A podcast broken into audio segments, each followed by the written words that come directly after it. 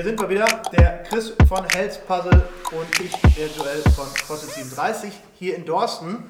Ähm, Chris, im letzten Video haben wir ein bisschen darüber gesprochen, wie wir uns kennengelernt haben, wie wir zu Pinol gekommen sind und warum wir uns für das Pinol-Gerät entschieden haben. Ähm, heute wollen wir ein bisschen über die Messmöglichkeiten sprechen. Heute ist speziell die Ruhemessung ein Thema.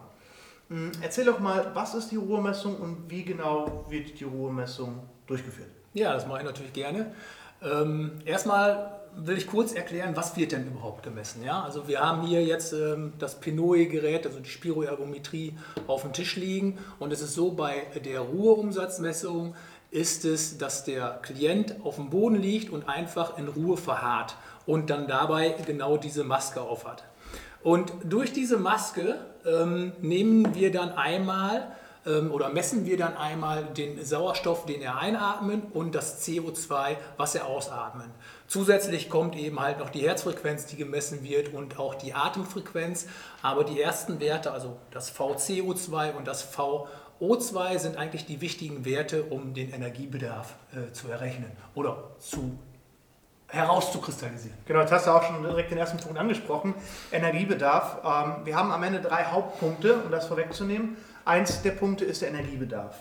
Und mit, dem, mit der Messung in einem Ruhezustand ermitteln wir ja den Grundumsatz.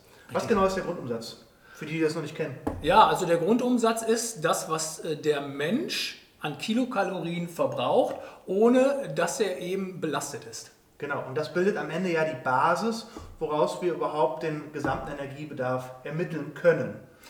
Richtig, denn letzten Endes ist es ja so, dass wir nicht den ganzen Tag nur rumliegen, manchmal wäre es zwar schön, aber, ne, sondern dass wir uns ja bewegen, dass wir Sport treiben, äh, dass wir vielleicht im Garten arbeiten und all diese Dinge ähm, lassen natürlich den Energiebedarf über den Tag steigen. Ja, vielleicht da ganz kurz eine Story die ich erzählen möchte. Nämlich war das der Hauptgrund oder einer der Hauptgründe, warum wir uns dazu entschieden haben, eine Spirometrie bzw. eine Ergospirometrie oder Spiroergometrie zu machen.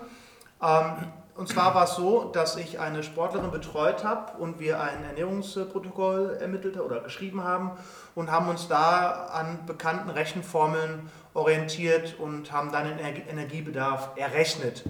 Und leider mussten wir feststellen, dass das irgendwie keinen Erfolg gebracht hat. Wir kamen nicht dahin, wo wir hin wollten und das war dann auch ein bisschen frustrierend. Und ähm, da haben wir dann gesagt, so, wir müssen eine Möglichkeit finden, mal herauszufinden, wie genau funktioniert dein Stoffwechsel und was ist dein genauer Energiebedarf.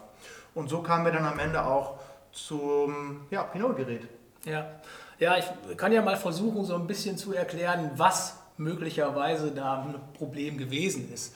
Ähm, denn wenn wir jetzt einen Kilokalorienbedarf eines Menschen errechnen, haben wir natürlich nicht alle Faktoren, die eben vielleicht wichtig sein könnten.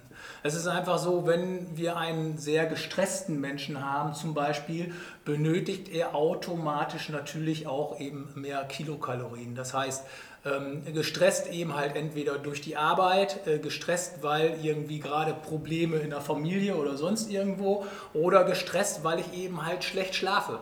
Das sind alles, sage ich mal, mehr oder minder psychologische Aspekte, aber die sind eben halt auch äh, für den Stoffwechsel wichtig. Ja, definitiv. Ein anderer wichtiger Punkt, das ist auch bekannt, ist äh, der Muskelanteil. Leute, die einen erhöhten Muskelanteil haben, haben natürlich auch einen erhöhten Energiebedarf. Und äh, gerade Sportler haben auch ne, ein bisschen mehr Muskulatur als, ich sag mal, vielleicht der Durchschnitt. Und gerade für die sind die Rechenformeln ganz schnell auch mal ganz weit von der Realität entfernt. Und das können wir hiermit wirklich genau ermitteln. Absolut, weil wir ja den Menschen selber in seinem jetzigen Zustand, die er hat, egal Stress, Muskelmasse etc., äh, eben halt äh, eins zu eins messen. Ja, cool. Ein anderer ganz äh, interessanter Faktor ist der ähm, Stoffwechsel oder die Stoffwechseleffizienz. Erzähl doch mal was dazu. Ja, Stoffwechseleffizienz bedeutet, ähm, wie schnell ist mein Stoffwechsel sozusagen. Wenn wir jetzt überlegen, wir haben ein Coach Potato, der eben halt den ganzen Tag irgendwie nur auf dem Sofa sitzt, äh, dann fühlt sich die Zelle ungefähr genauso. Ja, weil ich sag mal, die, die, der Körper muss keine Leistung bringen und dann sagt die Zelle natürlich auch, ich lege mich schlafen. Mhm. Ähm, Das ist die eine Seite. Die andere Seite ist, wenn ich jetzt zum Beispiel eine Mega-Diät mache. Ne? Also das haben wir ja, Social Media. Ne? Ich, ich, möchte jetzt so aussehen, wie eben halt möglichst äh, schnell die diese Top-Figur äh, haben. Ähm, und dann gehe ich eben letzten Endes mit meinen Kilokalorien so weit runter, dass ich meinen Stoffwechsel eben halt fast zum Erliegen bringe. Ähm, und dann habe ich natürlich das Problem, dass auch in der Zelle nichts mehr funktioniert. Und das ist eben, ja, ich sag mal, mit der schneller, schneller Stoffwechsel, langsamer Stoffwechsel. Genau, einfach gesagt, wir, wir ermitteln schnellen oder langsamen Stoffwechsel. Ähm, das gibt viele Faktoren, die einen Einfluss darauf haben, ob der schnell oder langsam ist. In jedem Fall können wir das ermitteln und daraufhin, ich sag mal, neue Ernährungsoptimierung oder auch Trainingssteuerung, ähm, ja, Genau, also wenn wir jetzt zum Beispiel herausfinden, ähm, dass eben äh, ja, ich sag mal, der Stoffwechsel von der Effektivität, von der Geschwindigkeit nur, sag ich mal, bei 30, 40 Prozent liegt, wie er normalerweise, ähm, sage ich mal, äh, äh, im Vergleich zu diesem Menschen in dem Alter ne, liegen sollte, dann können wir ganz klar sagen, okay, wir müssen ernährungstechnisch was verändern und wir müssen eben halt auch bewegungstechnisch was verändern.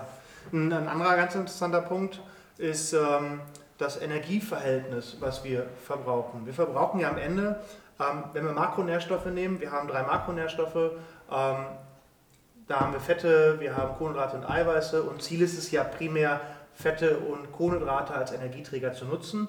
Und das Coole ist, wir können wirklich sehen, ähm, wie ist das Verhältnis von Fett- und Kohlenhydratverbrauch. Was sagt uns das aus?